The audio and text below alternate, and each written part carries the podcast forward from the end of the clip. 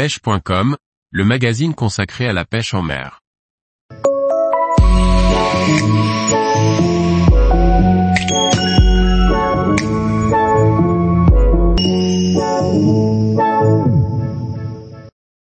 Zander Pro 2, épisode 6, à l'année prochaine pour viser la victoire. Par Thierry Sandrier. Vendredi 25 novembre était diffusé le dernier épisode de Zander Pro. Pour cette occasion, les compétiteurs se sont retrouvés à Berlin pour visionner ensemble le dénouement et connaître le nom des vainqueurs. C'est en même temps que nous, mais sans doute avec bien plus d'inquiétude qu'ils ont assisté aux nombreux rebondissements. Tony. Oui, mais c'est sous-titré en allemand. Rire. Ce qui est vraiment particulier, c'est de rencontrer les autres compétiteurs et de partager ce moment avec eux. On est tombé sur des gens vraiment cools et il y a une excellente ambiance. Tony. Oui, il y a beaucoup de gens qui sont venus nous voir pour nous dire qu'ils avaient apprécié ce qu'on a fait et notre bonne humeur. On a entendu quelques Yes Tony, aussi. On sent qu'il y a aussi une vraie ferveur autour du show. Mais la vraie star, c'est Dustin. À la fin, il y avait un nombre incalculable de fans qui faisaient la queue pour pouvoir obtenir un autographe et faire une photo avec lui. Tony, exactement, mais une fois de plus les nuits bataves ont fait basculer les scores. On voit tout de même que globalement, c'est moins bien que l'année dernière en termes de taille, mais il y a toujours ce 95 cm qui tombe et qui remporte le point du Big Fish. Du coup comme prévu, Abou remporte la victoire, notamment grâce à ce gros poisson qui fait basculer les scores. Tony. Beaucoup ce n'est peut-être pas le mot, mais oui, il y a eu une petite période où j'ai décroché un peu. Là, c'est peut-être le deuxième à la suite et dans ce contexte, cela met toujours tout le monde en colère quand tu perds un poisson. On est en compétition et tous les points comptent. On était dans l'objectif de gratter le point du nombre, donc c'était hyper rageant.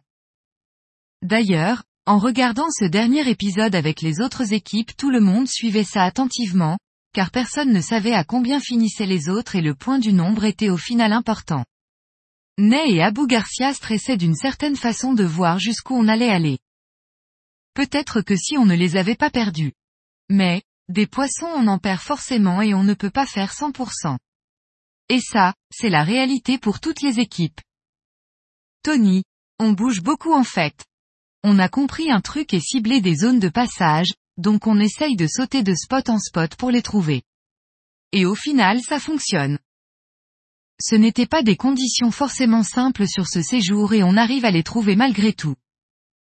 14 poissons sur 10 heures de pêche, ce n'est pas si mauvais que ça au final, si on refait l'analyse de la journée. On ne peut pas se reprocher d'avoir mal pêché ce jour-là. Tony. Oh oui, je pense. Dans tous les cas, il doit y avoir un lien. Ils ont des moments de prédilection pour se mettre en activité par rapport à plein de paramètres, et sans aucun doute la lune. Notamment pour le gros je pense. Moi de mon expérience, je ne peux pas l'affirmer, car je ne pêche pas de nuit. Mais ça peut jouer aussi sur les résultats en journée. Je pense que oui, c'est un paramètre important, mais il y a tellement de paramètres qui jouent que c'est difficile de l'isoler. D'ailleurs, Freddy Arbor dans la nuit du bord explique que la luminosité est importante et que dans ce contexte, le brouillard était néfaste sur la pêche. Donc oui, c'est certain que la lune doit jouer d'une manière ou d'une autre sur l'activité des cendres. Tony. Oui, il y a beaucoup d'action, comme tous les épisodes finaux. Mais c'est aussi bien monté pour faire durer le suspense. Tony. Non effectivement, je suis assez d'accord, on ne peut pas dire qu'on prend une branlée. On arrive à chaque épisode à sortir notre épingle du jeu malgré le fait qu'on pêche deux jours. Mais c'est comme ça, c'est le règlement en Espagne donc on fait avec. D'ailleurs, il y a plein de gens qui ne savent pas qu'on n'a pas le droit de pêcher de nuit en Espagne. Ni en France d'ailleurs. Et on n'a pas eu pas mal de questions à ce sujet où les spectateurs nous demandaient pourquoi on ne le faisait pas. Tony, on a vu au gré des questions justement que, à juste titre, la scène est réputée pour ses gros cendres. Mais je pense que par rapport aux périodes de tournage, c'est un peu tôt dans la saison et qu'on pas à ce moment-là eu les coups d'eau nécessaires pour faire sortir les gros poissons.